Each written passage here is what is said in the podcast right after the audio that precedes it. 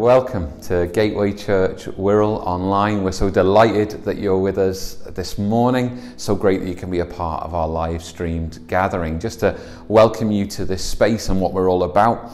Um, to say that we as a church, we're all about seeing people meet with God, encounter Him for all His goodness and His grace, and for lives to be changed by Him. As a church, we want to see a world transformed, made better and better through every life transformed by the grace of God. So, our hope and our prayer for you today meet with Jesus in the things that we're saying, in the things that we're singing, in the way that we're opening up the Word of God, which is alive for us today. We want you to know Jesus, know that He loves you, know that He has a plan for your life. And as we're going through our gathering this morning, do please connect with us here in this live stream space. You can fill in our connection card. The tab, I think, is at the top of your screen. Request prayer if you'd like to. There are great, friendly people who would love to pray with you. And do just connect with us in any and every way that you'd love to. As a church, we gather. That's what we're about today. When we come to the close of our gathering, I'll tell you how you can connect with us going forward into the week. So have a really great time. Be blessed Enjoy yourself and enjoy Jesus, we pray. Hallelujah. Oh, we praise you, Jesus. Oh, we praise you, Jesus. We praise you, dear and glorious God. Hallelujah. Hallelujah. Praise you, Jesus. Oh, we praise you, Jesus. Oh, Jesus. This morning, as we're singing about these things, and as we're thanking God for what He has done, we want to remind ourselves that this is the work that God invites us to partner with Him in.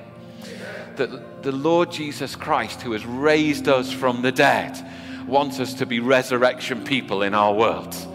Does anybody want to be more about life than death? Yeah? Okay, do you want to be about resurrection? Now, that's the tricky stuff, isn't it? Uh, because naturally speaking, we see things in our world, maybe in our own experience, that seem to be of death or decay. They're the, they're the tough things, the struggling situations, those places in your life where you feel like you don't have enough, like things are lacking or they're not as they should be. They're things that are causing you pain. And our, our natural human instinct is to say, well, there's just nothing that can be done. But the resurrection instinct is to say, God is still at work. The resurrection instinct is to say, God is still alive. Oh, that was a really good place for a hallelujah. God is still alive. And the same power that raised Christ Jesus from the dead, it lives in us. And it is at work in us so that that power might be at work within the world that we live in. Does anybody believe that Jesus wants to do a good work through your life? I think some of us, we need to kind of be reminded of these things, don't we? You know, sometimes it feels like we've just been holding our breath for an awful long time. And God is saying, Come on, you can exhale now. There's a moment, isn't there, in the Gospels where Jesus, he meets with his disciples and he breathes on them. And he says, Receive the Spirit. You know, God is saying to us this morning, you don't have to hold your breath. You don't have to hold your breath. God is breathing over us. And he's saying to us, Receive my spirit, receive resurrection life, receive a renewal of hope. Receive an appetite for the change that I'm working in the world. Receive your trust again in my word and in my kingdom. And God breathes on us and he says, Receive the Holy Spirit. Come on. Would you do something with me this morning? You know that I'm a bit odd, so you can, you can roll with this. But come on, would you just take a few deep breaths? And not just the deep breaths, but breathe them out again. But just breathe in and breathe out this morning. Could you do that this morning? Just breathe in and breathe out. Might be this morning you've come with all kinds of apprehensions. It might be at home you're there with all kinds of apprehensions, but just breathe in, breathe out for a moment. Would you do that? You breathe in the Spirit of God, breathe out your apprehensions and let them go. Cast all your cares upon Him because He cares for you. Breathe in the Spirit, breathe out your apprehensions. And then keep on going. Breathe in the Spirit. And let's begin to breathe out some faith, eh? You know, breathe in the Spirit, be aware of His presence, aware of His comfort, aware of His empowering work, and breathe out faith. And say, God, be at work through me. In this world, in this world. God, would you do a good work? Start in me, start through me, do a good work, God. And I pray over all my brothers and sisters here and, and, and, viewing this live stream. I pray, dear Jesus, over each and every one of us, that God, we would again receive your Holy Spirit. Lord Jesus, we're perhaps tuning our hearts to the coming Pentecost Sunday, but this is for today as well as for then. It's for every day. We want to be people who breathe in your Spirit. Jesus, would you do a renewing work in your people through your Spirit? Refresh us, encourage us, comfort us, and empower us. Correct us, renew us, redirect us, God. Send us in your way. Turn graves into gardens, God. You are the only one who can. Amen. Amen. Amen. You're welcome to take a seat for a moment here and at home. Uh, you know, maybe you just uh, take that. And, and, there's a temptation, isn't there, to make our, our Christian lives sometimes about a moment, a singular moment, and singular moments are good with God. God does good work through suddenlies. Does anybody know about this? that he does come surprisingly, suddenly, sometimes unexpectedly, and he does do good work through that. But God also does good work through the regular, through the rhythm. And the, uh, Jesus, on one occasion, he says, Learn from me the unforced rhythms of grace. And so, you know, maybe just through the week, uh, would you take a moment every day, maybe a few moments every day? Maybe you need to do it every hour or every half hour or every other minute, I don't know. And just take a deep breath and breathe out. And would you remind yourself that God has breathed his spirit upon us? And we sing it sometimes, don't we? Perhaps not so often, but breathe on me, breath of God. Fill me with life anew. Yeah? God has incredible purpose for the work that he's doing in your life. So, you know, you don't have to hold your breath. You can believe and trust and, and breathe out. And with that in mind, I just got a few things I wanted to share with you um, this morning. And, and one is that next Sunday is our regular rhythm of Scattered Sunday, which means that we're not going to be present in this building um, or via the live stream, although there will be something online for, for people who are coming to us for the first time. Um, but we're not going to be present here. We're going to be part of our transformed communities. And we're going to be uh, with those small group settings, outdoors still at the moment, although the roadmap seems to be accelerating a little. Can anyone say a hallelujah for that? Yeah, I know. It's good news, isn't it? Um, but we're still outdoors at the moment, still in kind of socially distant, smaller groups. But in our transformed communities, we're going to be engaging with one another we're going to be offering yet more of a welcome to the people who are part of our Alpha course. Can I get a hallelujah for the Alpha course? And um, I, am so thrilled to be hearing testimonies and stories of everything that's going on, of, of chats going on long into the night via um, digital means, and of, of people just freely sharing all of their questions and thoughts, and of um, just wonderful stuff. And of a, a, particular young gentleman I was with this week, and he's been coming back to God. Um, he's a, in our Oasis location the, in the church there this morning, and we were chatting, and, uh, and, and rather remarkably, it turns out that um, Joyce Golding is, lives next door to his mum. Um, some of you know Joyce, don't you? And, uh, and so there, there he was. He popped round to see his mum, and Joyce is like, hello. And so they got chatting and chatting about Jesus. And, and Joyce says, well, have these Bible reading notes, will you? And, and, and how encouraging is that?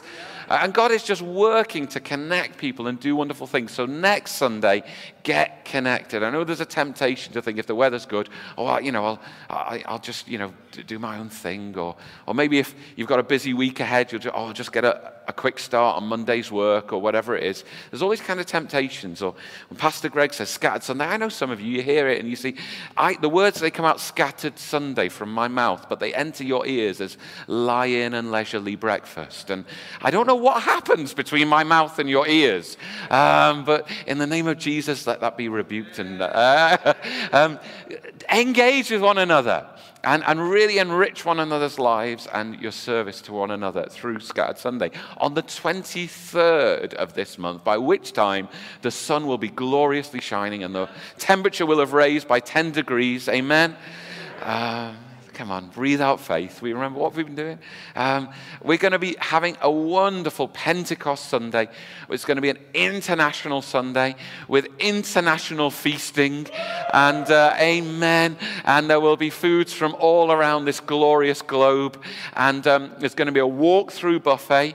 Um, and we'll, we'll move you along. I know some of you, you're going to try and linger. And you'll be like, I'll just have another one of them. And another. No, no, no. Walk through, get your food. We're going to be utilizing our um, new church grounds. Um, and, um, and, and, and that'll be great. And we'll be singing outdoors. Uh, because, you know, we can't quite do that just yet, but we're going to be singing outdoors and celebrating God's goodness. We're going to have a fantastic day that, that um, Sunday.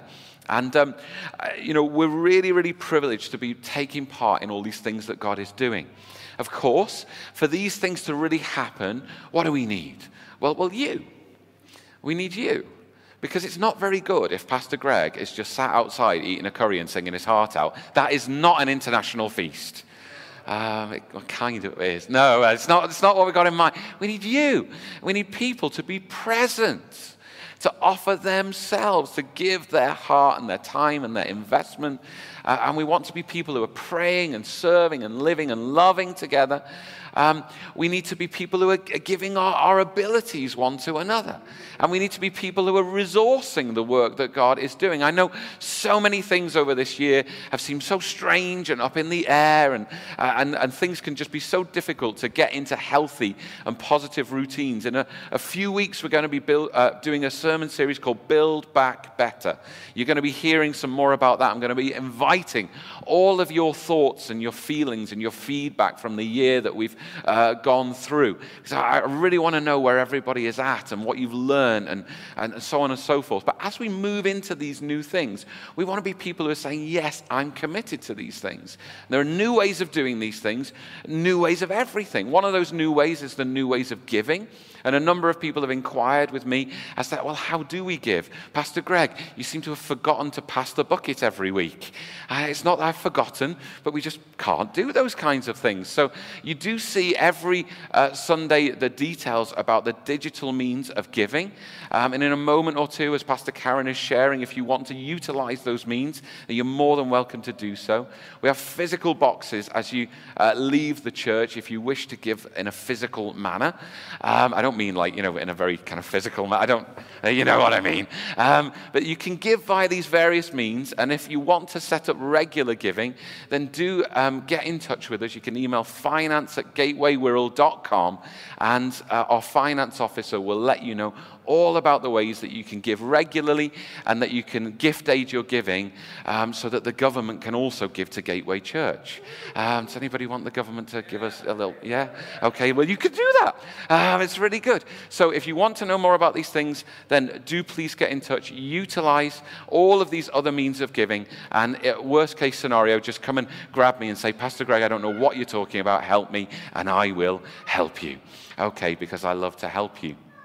Um, last thing before Karen, I think, comes and shares um, is that we're very, very uh, blessed as well um, to have, well, I, I don't remember any time in ministry when I've had so many people either getting married or inquiring about getting married. Yeah, there's, a, there's like a whole year of, of love that has been pent up, and everybody is like, but we just want to get married. Um, and, uh, and, and it's really, really thrilling to be kind of on that journey with a number of couples. Um, and we're so blessed this morning um, to have Clement and Victoria with us. And, um, and would you stand? Is that all right? And um, yeah, celebrate them which is really, really wonderful. They are, they are to be married on the 15th of this month. And, um, and, and it's, it's still going to be a small gathering, so you're not welcome. Um, don't come. Uh, but you are welcome to pray for them and to bless them and to really share your heart with them and to just love them in any which way you can. Um, they are going to be in Manchester going forward uh, because they haven't seen the light yet. Um, but God bless them. You might not see them very much going forward. You're going to see Simeon and Bola, of course, and the family. Um, and from time to time, you may see them. But look at them.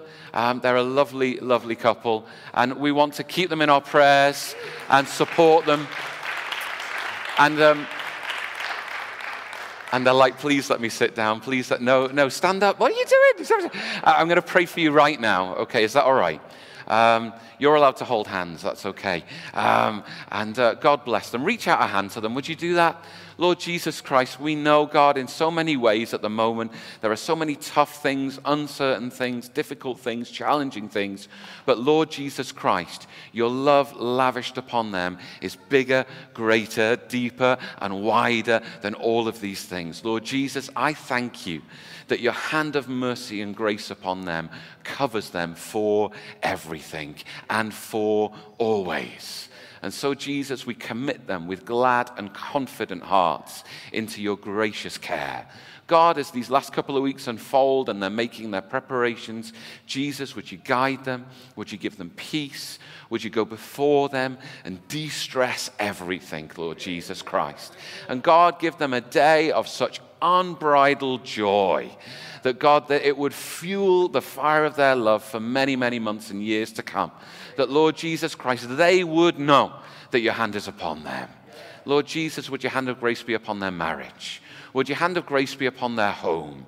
Would your hand of grace be upon them as they work and as they enjoy their time together? Would your hand of grace be upon them as they go into their future, as they minister one to another into your church, and as they are a part of your great and glorious mission? We believe good things for them, Lord Jesus Christ.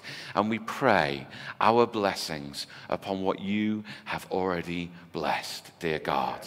Thank you for them. Amen. Amen. Thank you. You can now sit down. God bless you. And thank you, Karen. Thank you. Okay, kids, you've been sat down a little bit, so I want you to jump on your feet and jump up on the chairs. Okay, don't tell Pastor Greg, but jump up on the chairs. Come on, well, let's see. Come on, Ellie, up you get. I can see. Come on. Let's see, over, up on those chairs. Anybody else up on those chairs? You go on then, Mikey. You can jump on a chair. You're still young. You're still young. Anybody else? Okay. Let's put left arm in the air. Right arm in the air. Wave. If you're at home, hopefully you're standing on chairs. Ignore your parents, Pastor Karen said. Okay, wave. Maybe shake your arms, shake your legs. Okay, boogie around. Fantastic. Okay, stay standing. Now, if you're allowed, only in the building, okay, if your parents allowed, take your mask off, but only if you're allowed. Okay? And what I want you to do is pull the funniest face you can pull. Now, parents, adults, you can do it, but obviously you've got a mask on, so we're not going to be able to see it. So after three, are you ready? One, two, three.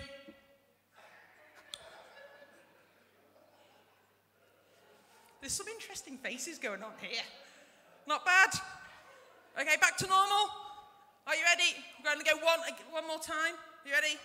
So everybody else, back to normal. Maybe that is their normal face. We don't know. Here you go. Are you ready? One, two, three. Pull that face.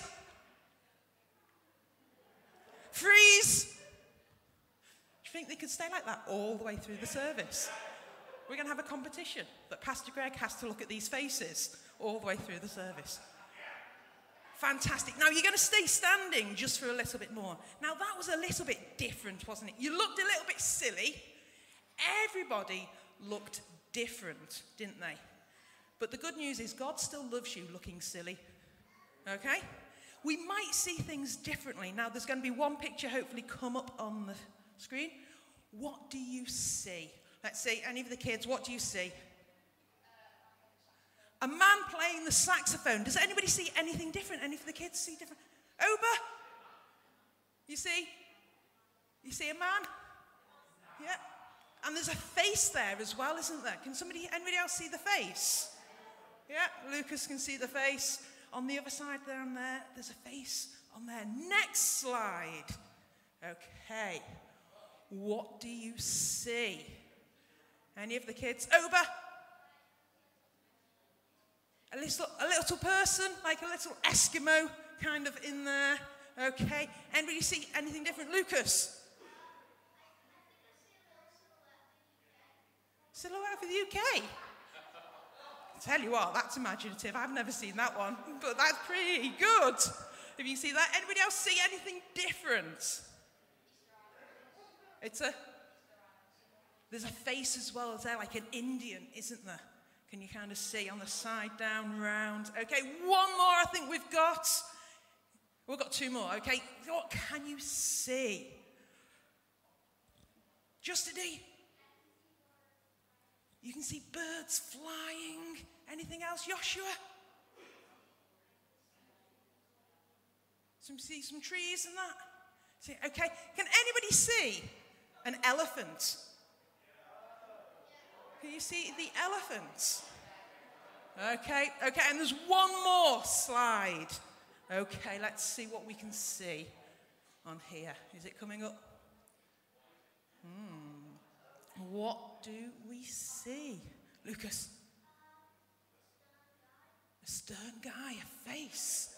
Okay, now I'm going to turn around. If you all turn your face to the right like that, can you see anything else? Can you see anything else? Can you see a word? Just a D. Liar is on there as well. Okay. Kids, you can sit on the, you can sit back down if you want to now. Or you can stay there if you want. Okay. The boys are staying there, that's fine. You see, we all see things differently, don't we? Yes? Some of you saw a lady, some of you saw a trumpet, somebody playing the trumpet. We saw an Eskimo and an Indian chief trees, huts, birds, or an elephant, and then a face or the word liar. And although we might see things differently, it doesn't mean, okay, we should fall out with each other, should it? Even if we have different views or different opinions. Sometimes at school, kids, you might have differences with your friends, but it's important that we learn to be gracious and we learn to forgive each other as well. In Ephesians 1 7, it says, He is so rich in kindness and grace that He purchased our freedom with the blood of His Son and forgave our sins. He has showered His kindness on us along with all wisdom and understanding. So let's learn today, even though we might all be different and we see things differently, is to know God's grace, to know God's forgiveness, and also share that with those around us, even if we are different. Because, as I said earlier, God loves every single one of us, and we're all special and important to Him. Amen. Amen. So, if the kids get up for the family spot and stand on their chairs, does that mean that all the adults have to stand on their chairs while I preach? Is that, is that how it works? I'm not entirely sure. Some of you are laughing, thinking that's funny, uh, two of you. Um, the rest of you are laughing nervously, thinking he might just make us do that. Um, no, I won't make you do that. We are um, really, really blessed uh, as a church to be talking about um, diversity, um, but not solely talking about it as just a thing that exists, uh, nor talking at it from the, the best offerings of our world, which tend to be um, ideas of, of, tolerance or acceptance, which I think we've all agreed really isn't that great. It's not that wonderful. Uh, we've been talking about actually what God's plans and purposes are for His church. That God's intention from the very beginning has been to make for Himself a people that is truly global that comes from every background, every nation, that looks wondrously different to one another, sounds wondrously different, has different experiences, comes from all generations, and that God wants to do these good and gracious things through us. And this sermon series is called Invited. And we're going to dig into this over the next few minutes. But before we do, we've been having some video um, testimonies, little stories of invitation from different members of our church, all folks from different backgrounds. And, uh, and we've got another one today. Um, so I'm going to invite the guys to share that with us now. Thank you.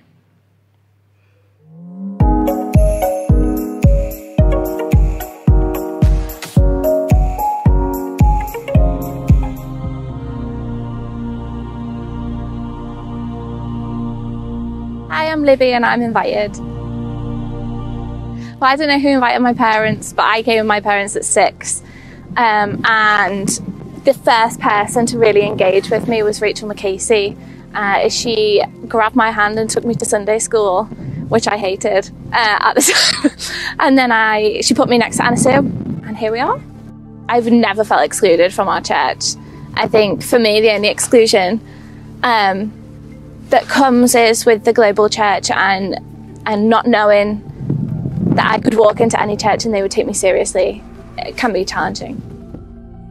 I think it's really important to keep an open dialogue um, and speak about important issues. I think that's why Pastor Greg's doing this sermon series and it's crucial. And I just hope that everybody feels as though it doesn't matter how silenced you feel, how useless you feel, and how unworthy you feel, perhaps how isolated you feel. There are people going through the exact same thing, and there are people within the Bible that you can look to to see different parts of your story in and how God uses them nevertheless. You're invited.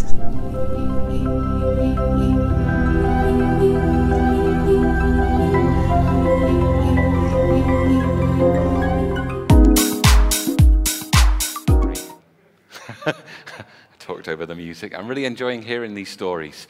Um, and, and although they be brief, um, every story that we've had so far has just named somebody who's, who, who's reached out and been that person of welcome, who has made that place for somebody else. And I think that is something that as a church we want to celebrate. Um, we really want to enjoy it. And I, am so loving to see that, uh, particularly in our Alpha course. Uh, and when people have been signing up and sending me their little emails, it's like, oh, I want to come because so and so invited me. Or because such and such said, this will work for you. Why don't you try it? Or why don't you explore this? And that's really what has uh, made the difference. It's what continues to make the difference in our lives. As a church, we're believing that this is work that God has called us to invest in the work of welcome, the work of bridging divides, the work of and not just saying, yes, we are diverse, but actually embracing and celebrating that diversity and allowing God to work through us something that is quite unique within our world. Our world needs the church. That's two of us wrong. Our world needs the church. And I want you to understand that, not in terms of uh, your own kind of uh, doubts about yourself or, or your own feelings of inadequacy, but understand that in terms of God's plans and purposes for His church. You know, it's always been this way that God has done the very best things through His people. There was a girl named Ruby Bridges, and she was just six years old when she became the first African American to attend an all white elementary school in New Orleans, obviously many years ago now. Every day, she was escorted by armed guards through angry crowds at the school gates. One woman screamed death threats at Ruby. Another protester held a black doll aloft in a coffin. Parents pulled their children out of the school. Having braved the crowd's hatred, Ruby would sit all alone in an empty classroom. She would wander the corridors alone at break times looking for other children. Images of this tiny little girl, so smartly dressed and clutching her school bag, guarded by federal marshals twice her size, polarized America at the time. And the child psychologist Robert Coles offered Ruby counseling. Once a week, he would sit in the humble home she shared with four siblings and her parents who could neither read nor write. You looked like you were to- talking to the people in the street on your way into school yesterday, he said on one occasion. Did you finally get angry with them? Were you telling them to leave you alone? No, doctor, replied Ruby politely. I didn't tell them anything. I didn't talk to them. Well, who were you talking to? The little girl stared at him. I was talking to God. I was praying to God for the people in the street. You were praying for them. But Ruby, why were you praying for them? Her eyes widened. Well, don't you think they need praying for? Robert Coles was lost for words. Regaining his composure, he whispered, What do you say when you pray for them, Ruby? Oh, I always say the same thing. Please, God, try to forgive these people because even if they say these mean things, they don't know what they're doing. And this morning, I would love for us to learn from that six year old girl who, whether she knew it or didn't know it, quoted those words from the very lips of Jesus, from her experience of being harmed. And that's what it was. All of that pain and trouble laid upon the shoulders of a six year old girl. It beggars the imagination, doesn't it? But she quoted from the one who had been harmed for us all, Christ Jesus. And presumably by the powerful work of God in her life, she was able to speak words of forgiveness. Pray forgiveness for people. As she rightly said, the problem wasn't hers, it was theirs. In fact, she wasn't the one in need, it was them. In fact, in spite of what it appeared like, she was the one who was contentedly in the place of the comfort of God, while all the rabble rousing mob wrestled with their sin. Can we learn from a six year old girl this morning? Our world is a world of difference, of diversity, and indeed of division. But could there be a better way? Can we really reach across the divides like little Ruby? Can we break down the barricades with prayer and with love?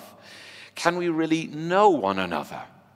Can we really love one another and be the family of God together? Can we live out that love in this world? Knowing one another is the beginning of loving one another. Do we actually know one another? And to be honest, I think this, this year that's gone past has probably made that maybe harder than ever. Finding ourselves oftentimes isolated within our own homes, separated from loved ones, certainly separated from those that we don't yet know, people who we could get to know, could become loved ones we've found ourselves separated. It's incredibly hard. And it's so easy within times of separation uh, to just judge books by their covers, is it not? And indeed to then caricature or stereotype people who we consider perhaps to be other to us. Uh, we live within a culture that, that claims to want to work towards an accepting and diverse culture, and yet so many of the cues that we hear and are surrounded by actually divide us. They, they pigeonhole people and, and put us in our boxes and our groupings and separate us one from another. Is there a way of moving beyond the caricature? I read um, pretty amusing subverting of caricature this week. And it was talking about um, senior uh, or older folks um, and, and how it is actually uh, that, that, though many uh, of you younger people, I, I, would never do this, of course, but uh, many of you younger people uh, might seem to caricature. Um, those who are senior to you. Well, um, one senior person recast themselves as a teenager. It's a senior teenager. Uh, do you want to know what they were getting at? Well, let me describe it as, as they put it. They said, I am a teenager, a senior teenager. I have everything that I wanted as a teenager, only 60 years later. I don't have to go to school or to work. Does that sound like any teenagers? I think maybe, I don't know. Um, I, I, get an allowance every month, allowance, pension, the same kind of thing. Uh, I have my own pad. I don't have a curfew. I have a driver's license and my own car. I don't have acne. Life is great. When I was a child, I thought nap time was a punishment. Now it feels like a small holiday. And I don't have grey hair, I have wisdom highlights. Any hallelujahs and amens from the senior saints in the building here? Some of you have got a lot of wisdom highlights, just saying. Um, and then they finished off by saying, Of course, I talk to myself. Sometimes I need expert advice. Look, it's not just kind of massive kind of generational divides that we can caricature one another. Erin the other day showed me some quotes from children imagining what life would be like at 40, and this felt very, very personal. Um, Rita Monaghan, age nine, said, they were invited to imagine what it would be like to be 40. And she said, I am 40. I have wrinkles and grey hair, and I would have a walking stick to help me walk. I'm for, uh, what? Chip, chip, chip. Jennifer Turner, aged eight, mused, I am 40. I am turning old. I just left work because I cannot manage going up and down hills. I know I will soon die. I had no idea my time was so short. Goodness. We separate, we divide generationally between men and women, between nationalities, backgrounds, skin colors, language groupings. We divide, as we've said, right just across this small peninsula, with there being a 10 year life expectancy difference between those on the Mersey side and those on the Dee side.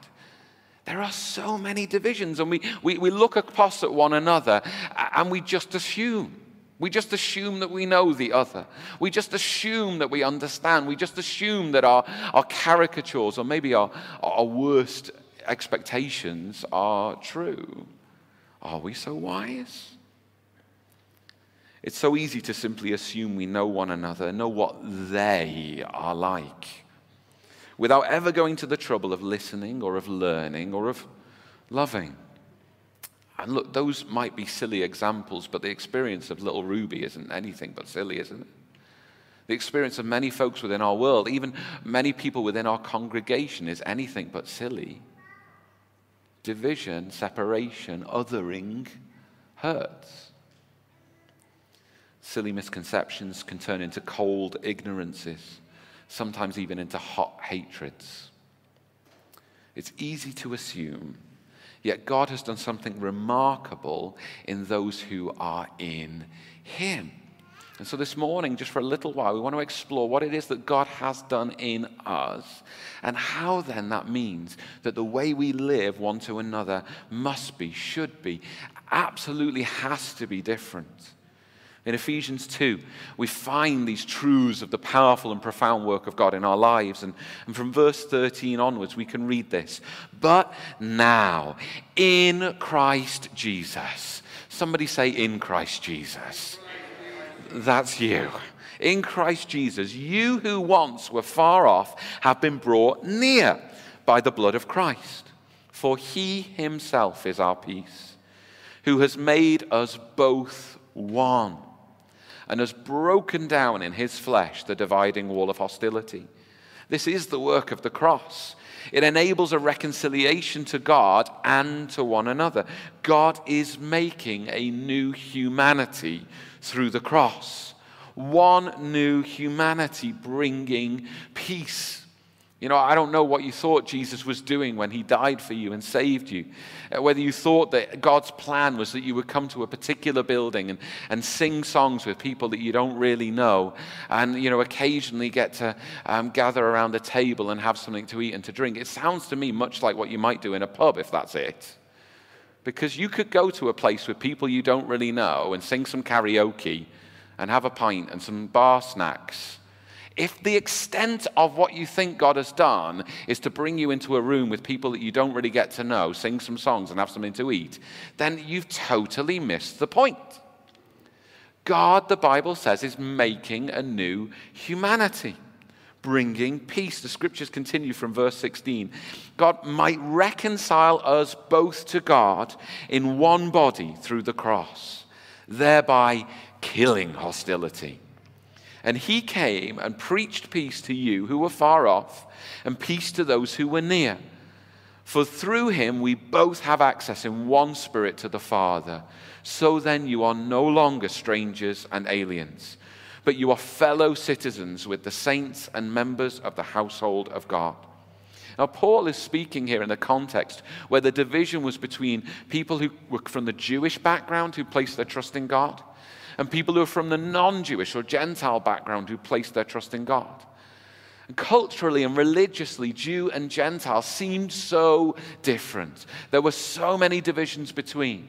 And so Paul is speaking to them and describing how God in himself breaks those dividing walls of hostility. And he makes this one person through Jesus, the one Savior, in the love of the one Father, filled with the one Spirit. It's a very strong and powerful message. what we're wanting to understand is that this message is powerfully applicable to all the people of our world. It's applicable to all the people of the world. And it certainly is applicable to all the people of our church. How are we doing at drawing near to one another in the love of the Savior. You know, as we began this series, Invited, we looked at the story of Philip meeting that Ethiopian out in the wilderness and how they opened up the scriptures and found that, that God wanted to do this wonder work through them both. And, and the Ethiopian was welcomed in through Philip's testimony. And we said there's five things that we're wanting every single person in our church to do through this series. And you've only got a few weeks left, so hop to it. Here are the five things invite somebody. Invite somebody. Be brave enough to say, there's this person in church, and I don't really know much about them. They have a very different background to me. Maybe they look different, or sound different, or come from a different place to me. I've just, we've said hello a bunch of times, but we've never really got to know one another. Send a text. You know, at the moment, all you can do is sit in a garden or go for a walk in the park or the beach. But hey, the Wirral has the best parks and beaches on God's green earth. Can I get a hallelujah? Um, so, you know, it's not so bad. Soon you'll be able to sit inside and have a brew, but, you know, wait for that. But invite somebody. Sit down together. That's the second thing. Because you know, just saying hello to somebody in church isn't good enough. Does anybody know that? That's not being the body of Christ that is described here in Ephesians 2. It's not being the family of faith that God actually died to uh, bring about and enable us to come into. You've got to spend time with one another. So invite somebody, sit down together, share Jesus. That's what we're doing right now, but it's not just a Sunday thing. Does anybody know that Jesus quite likes Mondays? I know most of you don't, but me and Jesus, we love Mondays. It's my day off. Thankfully, Jesus never gets a day off, so he's always rooting for you. He's always doing good things in your life. Jesus loves Mondays. If you don't, you know, you'll forget everything and just remember that, won't you? But anyhow, he's present everywhere. Share Jesus. That's the third thing. Invite somebody, sit down together, share Jesus, share your story, and go second. Go second. Let the other person go first. Listen Share your story. Get to know one another. And what do we see? What happened for Philip and the Ethiopian? What will happen for you? What will happen for our church? What will happen in our world? You'll grow spiritually. That Ethiopian guy, he said, Come on, let's baptize me, Phil. And he was welcomed in. And you can grow as well. So, I'm not going to ask you to put up your hands if you've done it already, because Pastor Greg does not need that kind of crushing disappointment. You've got a few more weeks. Invite somebody. Get the ball rolling. Get the ball rolling. Reach out. Let's love one another. And we've seen how God, through these kinds of encounters, breaks down walls of division. Do you remember Peter and Cornelius that we looked at? And how God can say, actually, it doesn't matter how different you might appear. Actually, I have chosen you all since before the dawn of time, and I'm bringing you together in a wonder work that's going to find its absolute crescendo. You read it in Revelation 21, and there you see all the people, don't you? You can visualize it, you can hear the roar of the church as God is with his people, and his people are with him, and they're from every tribe, nation, and tongue all together in Him. It's good. It's good. God breaks down the walls and God can help us to trust one another to see His best will be done. You remember Saul and Ananias? Scattered Sundays coming next week. Come on. Don't do that DIY project. It'll wait. Monday's work will wait till Monday. I'll pray for you that your boss will become a better human being. Don't go doom scrolling on the news or spend your time in social media. Invest in one another. Invest in one another. For us to really be the family of God and, and really love one another, we actually have to know one another. To know one another means a consistent investment of time. There are no shortcuts in this. Now, as we talked last week, uh, to let one another in, to know one another, it means to let one another in, it means to spend that time together. To let one another in is an issue of trust, and it can be really, really hard, especially if we find that we've had our trust abused before if our experience, especially with people from what we might call another group or another background, has been of broken trust, we can assume it will always be that way. It's something we have to work on, not fake. No one's asking you to put on your good Christian face and just pretend like it's all okay. We want Jesus, we need Jesus. But then we want to say, God, knowing this it's on you, it's not on me, but I want to work with you. You know, there's no value in giving one another just that pretense or appearance and then walking away still distant from one another, still hurt, or still with the capacity to hurt. It's something we need to keep working on.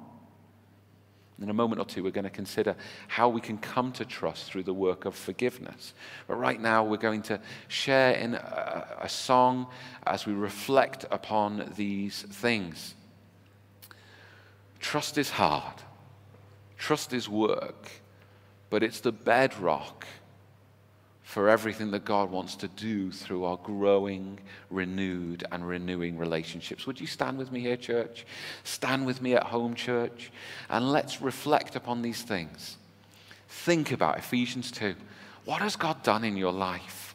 How has He made you new? How has He fashioned this new humanity? God, would you do this work through us, we pray. Thank you, God. Oh, praise you, Jesus. Lord Jesus, we do sing of your goodness.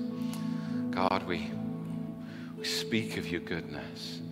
Jesus, we thank you for the goodness that you have worked into our lives, and we pray that our lives would outwork your goodness in this world.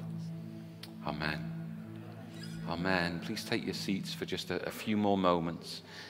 And we have a, a few uh, concluding thoughts that will help us uh, put some legs onto our desire. As oftentimes we, we think, you know, yes, we agree with the scriptures. We believe that God has done a good work in us. We can see the value of investing ourselves in something. But when the tire hits the road, you know, when the going gets tough, we kind of just want to get going. And um, it can be really, really hard trust to let people in, to get to know one another, to really truly build a better church, build a better world through God's church. It takes commitment and it takes time, but without the fuel for that commitment, it won't happen. And what we want to understand is that God's gift, God's fuel for our commitment is the work of forgiveness that He has done within us and He wants to do through us in His world. John Ortberg, he describes forgiveness as a kind of spiritual surgery that can remove what is toxic to the heart and make dead relationships come alive again. I think there's something in that. It is that drastic of an intervention. Uh, sometimes it really is kind of almost seems like a, a last resort, but it's the best option to remove something that is so troubling, that which is toxic to the heart. Now, forgiveness um, can be a thorny subject, um, so we want to make sure we're talking about the same thing as one another this morning. We want to be clear that forgiveness is not the same thing as condoning wrong behavior or excusing it. Things that are wrong are wrong. They need to be attended to, called out, and appropriately remedied. Forgiveness doesn't just say, well, it's okay. Forgiveness is also not the same thing as simply forgetting. Forgetting and feeling like you have to just pretend like it didn't happen, and sometimes being hurt over and over and over again. Forgiveness is a different thing to forgetting. If something has truly been forgotten, then forgiveness probably isn't necessary. But forgiveness is a very particular thing that doesn't necessarily have to lead to forgetting in a simplistic way. Forgiveness is also not the same thing as waiting for someone else to apologize. Forgiveness is an active thing that bridges divides that won't be bridged otherwise. You know, when we look at the example of Christ, we see a vast chasm between God and humanity that humanity could never bridge. You know, we read in the Old Testament, don't we, of numerous individuals, minority certainly, but there they were, longing to be with God. And yet the only way that they could really ever be with God eternally was through God bridging the divide. It's similar with our forgiveness relationships. It's about taking the first step. It's about forgiving, even actually when you may never meet or spend time with that person again. And look, sometimes that's actually the best thing. But in Matthew 18, when Jesus describes a process of forgiveness, the very first step is go to your brother. It's, it's, it's the wronged party actually taking the step of forgiveness. Forgiveness is also not necessarily the same thing as reconciliation. While we might want reconciliation within our world, it doesn't always come together with forgiveness. The party who may have wronged you may indeed have passed away, but the work of forgiveness is still good for you. There may never be an appropriate reconciliation between some people in this life, but the work of forgiveness is still the right thing to do. What is forgiveness? In a very simple way. Forgiveness is giving up the right to hurt the other person back, which can be harder than it sounds. Sometimes we might say, Well, of course, I wouldn't want to hurt somebody. That's not me, that's them. But there can easily be something within us when we've been hurt or harmed, particularly when we've been harmed by prejudice, when we've been harmed by the outworking of division, when we've been harmed by racism or by misogyny or by other uh, despicable sins within our world, that actually causes something to almost feel like it's breaking within us. Forgiveness is giving up the right to perpetuate those cycles and to do a better work. It's not passive, but it is a better active. When you've been wronged, when a person has hurt you, oftentimes it feels like, because this is true, uh, someone has taken something from you. Maybe they've taken your peace. Maybe you feel like they've taken your dignity. And when something has been taken from you wrongfully, then of course there's a debt. My little lad at the moment, um, on, a, on, a, reasonably regular basis.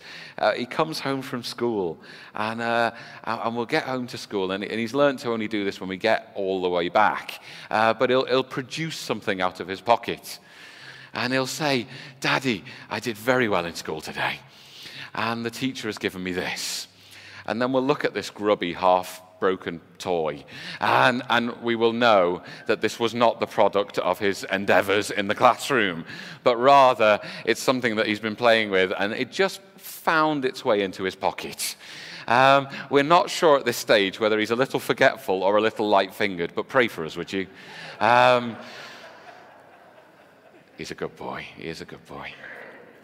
Um, when something's been taken, there's a debt. And a debt leads to two possible options, doesn't it? If somebody owes you a debt, then you can either choose to make them pay, or you can choose to absorb the debt, to forgive the debt, to wipe out the debt yourself. Now, that doesn't mean that it never happened, because if you choose to do the work of absorbing that debt, of doing the work of forgiveness, it means actually you're paying the cost. That's tough, isn't it?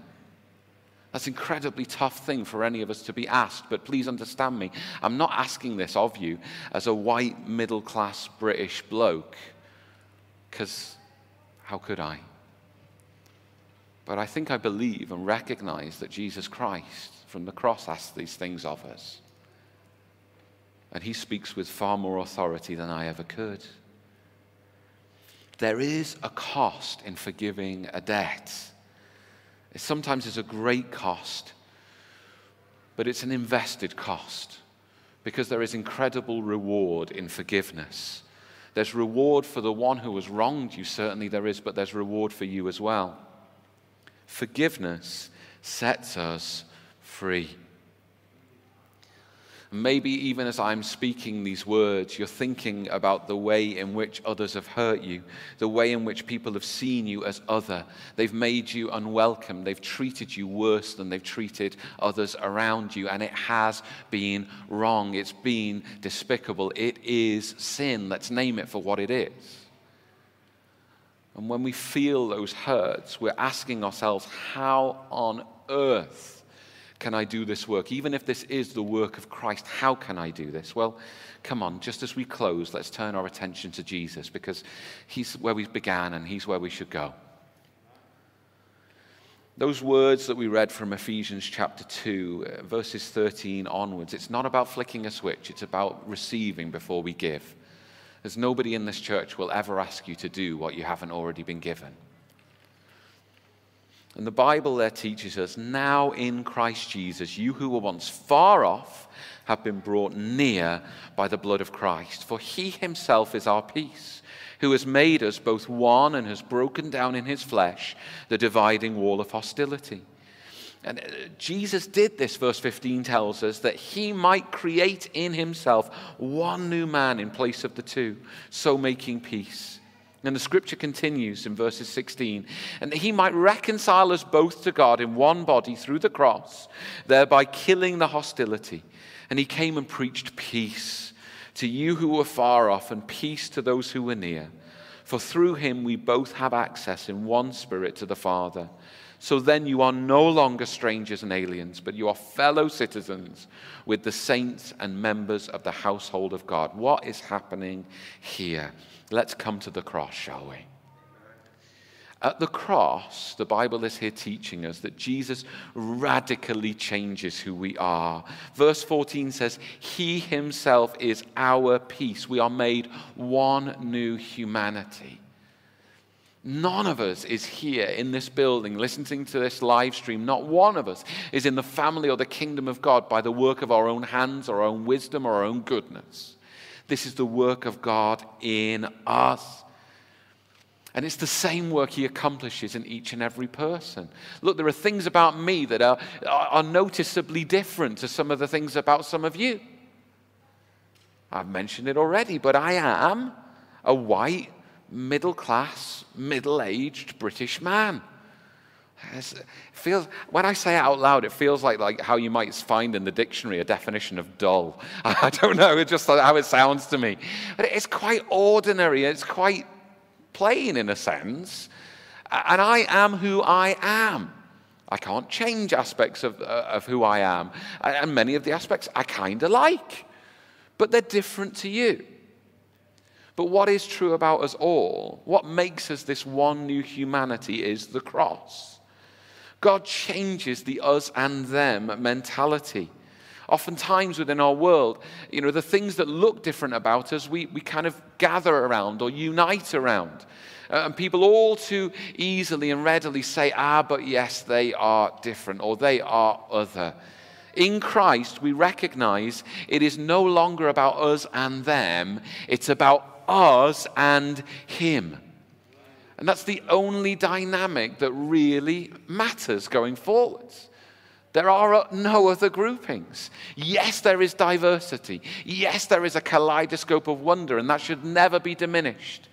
We've said already in this series if any other believer says you can be a part, but first you've got to be a bit more like me, that's not diversity, that's deference, and it's not the gospel. The gospel is we are all the us and we are all in Him. At the cross, Jesus radically changes who we are. At the cross, we realize, as He has radically changed us, we realize where we once were. You know, the Bible, Paul speaking to the Ephesians, he says, Look, once there were some of you who were far off. And for all of us who have come into Christ, we recognize, spiritually speaking, there was a time when we were all excluded. Because of our own sinfulness, because of falling short of the standard of God, we were all excluded. If that is true, and if God has brought us into his family, how can anybody who claims the name of Jesus ever be a person who excludes another? It's not possible. If you're a person who ever excludes someone else, it means you haven't understood the work of the cross. You haven't understood that once we were all far off, but Jesus brought us all in. To know where we once were is to change us to be people who include, who bring in, who draw in. Erin shared with me just this morning a story that her sister had posted online um, from the States. And um, I think we've got a picture of the two young lady in, ladies in question. And they're two Chinese American ladies, and they study at a college in, I think, Virginia, um, in the States. And they were on a bus traveling to their lectures. One of them's a first year, one of them's a second year. They're looking possibly young, isn't it? How can they be in university? Look about 12, I don't know, I'm getting old. Um, they, they never met each other before, but they happened to sit down next to one another on the bus and they got chatting because one of them says, I love small talk. That's how I'm not the same. Uh, but they got chatting. And um, they, they started talking about their studies. They're on different courses. They started talking about where they were from, different towns, different cities in the US. Um, but uh, as they were talking about where they were from, one of them had the courage to say, Is that where you're from originally? They're Chinese American ladies. And one of them thought, well, let's find out. And it turns out that they were both, once upon a time, adopted by American families from China.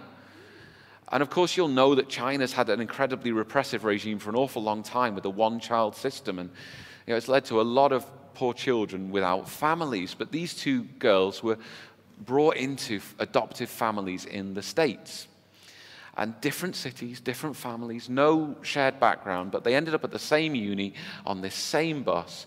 And one said to the other, Do you know where you were adopted from? Apparently, with these uh, girls of a certain generation who were adopted from China, the only thing they know about themselves is that the home that they were in before they were adopted. And they, they have a few pictures of it. Um, this girl said, Oh, I'm from such and such an adoption home in China. And the other girl said, How strange. So am I. And, um, and, and then the one girl whipped out her phone and she had some of the photos on her phone and she started to scroll through them. And you can see them holding their, their phones right there. And I don't know whether you can see it, but it's got the exact same picture on both the phones. Because one of the girls pulled out the picture and, and she had the picture there and she said, There's me in the coat. And the other girl looked at it in amazement, pulled out her phone, went to the exact same photo and said, I'm sitting next to you. Isn't that remarkable? Across the globe. Phenomenal story. And I share that with you this morning because I want you to understand. You might be a part of this church you might be in this particular place and you think, goodness, I come from somewhere altogether different. There's nothing that unites me with these people. Maybe sometimes you feel out on a limb. Maybe you feel like no one gets you, no one understands you. But here's the truth of the matter you all have been adopted by the same Father into the same family, and you are closer than you ever realized you were. God has known you since before you were born. And he's loved you with his everlasting love. We know where we've come from. Once it seemed like there, there was nobody to rescue us, nobody to help us. It seemed like we had a hopeless future, but God has brought us in. We know where we've come from because of the cross, but we know where we are now. God has done such a wonder for us so that we can live in that wonder.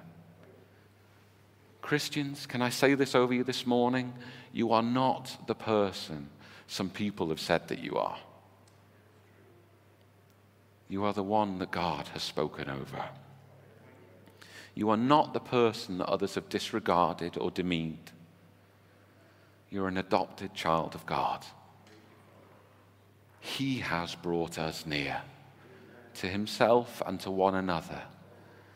And he's inviting us to understand the work that he's done in us so that we can join him in that work, so that we can be people who pay the price, who do the work of forgiveness, who learn again to trust, who know one another, learn from one another, love one another. You are the person that God has loved and has given fullness of life to. Would you, chat, would you stand with me today, church? We're closing now. Perhaps you would close your eyes in prayer and reflection. As this morning, it's really just two things that I want you to take away. Uh, you take away this wonder work that God has done in your life. Once you were far off, but He has brought you near. It's often said that it's level ground at the foot of the cross. No one stands higher or lower than anybody else. Because of the cross, we are all God's children, one family, one Savior. This morning, I want you to know who you are in Christ. But then the second thing is, I want you to know what you're going to do about it. If there's a work of forgiveness that God is inviting you to do, then please do it. Know, don't get things upside down or wrong. We've described what it is and what it isn't very clearly. But God wants to come to you in this and help you to trust. God wants to come to us in this and help us to know one another, love one another. So, this morning, church, know your God. But then, as we sing and close now, come on. Don't leave in another week. Don't leave in another day. Don't leave it another hour. Who are you going to send a message to and say, hey, would you go for a walk with me? We say hello every week. We might even be in the same transform community, but we don't know each other. There seem like so many things that are different between us, but God wants us to really care for one another. God wants us to build a better church and for that church to build a better world. Lord Jesus, would you profoundly and powerfully enrich my brothers and sisters in the knowledge and understanding of the work of the cross? Would you give us a sight, O Saviour, of your wondrous love for us? And Lord Jesus, as we begin to appreciate in a new way what it is you've done in us, Lord God, I pray that we would go from this place confidently with a real passion to pursue the work of reconciliation, of forgiveness, of trust, of knowing and loving one another, and being people of love within a world in need. Jesus, we want to learn from that little six year old girl, Ruby. This world needs you, Jesus. Needs your forgiveness. Needs real love. And we're the people to bring it. So we go in your name and according to your call. Amen.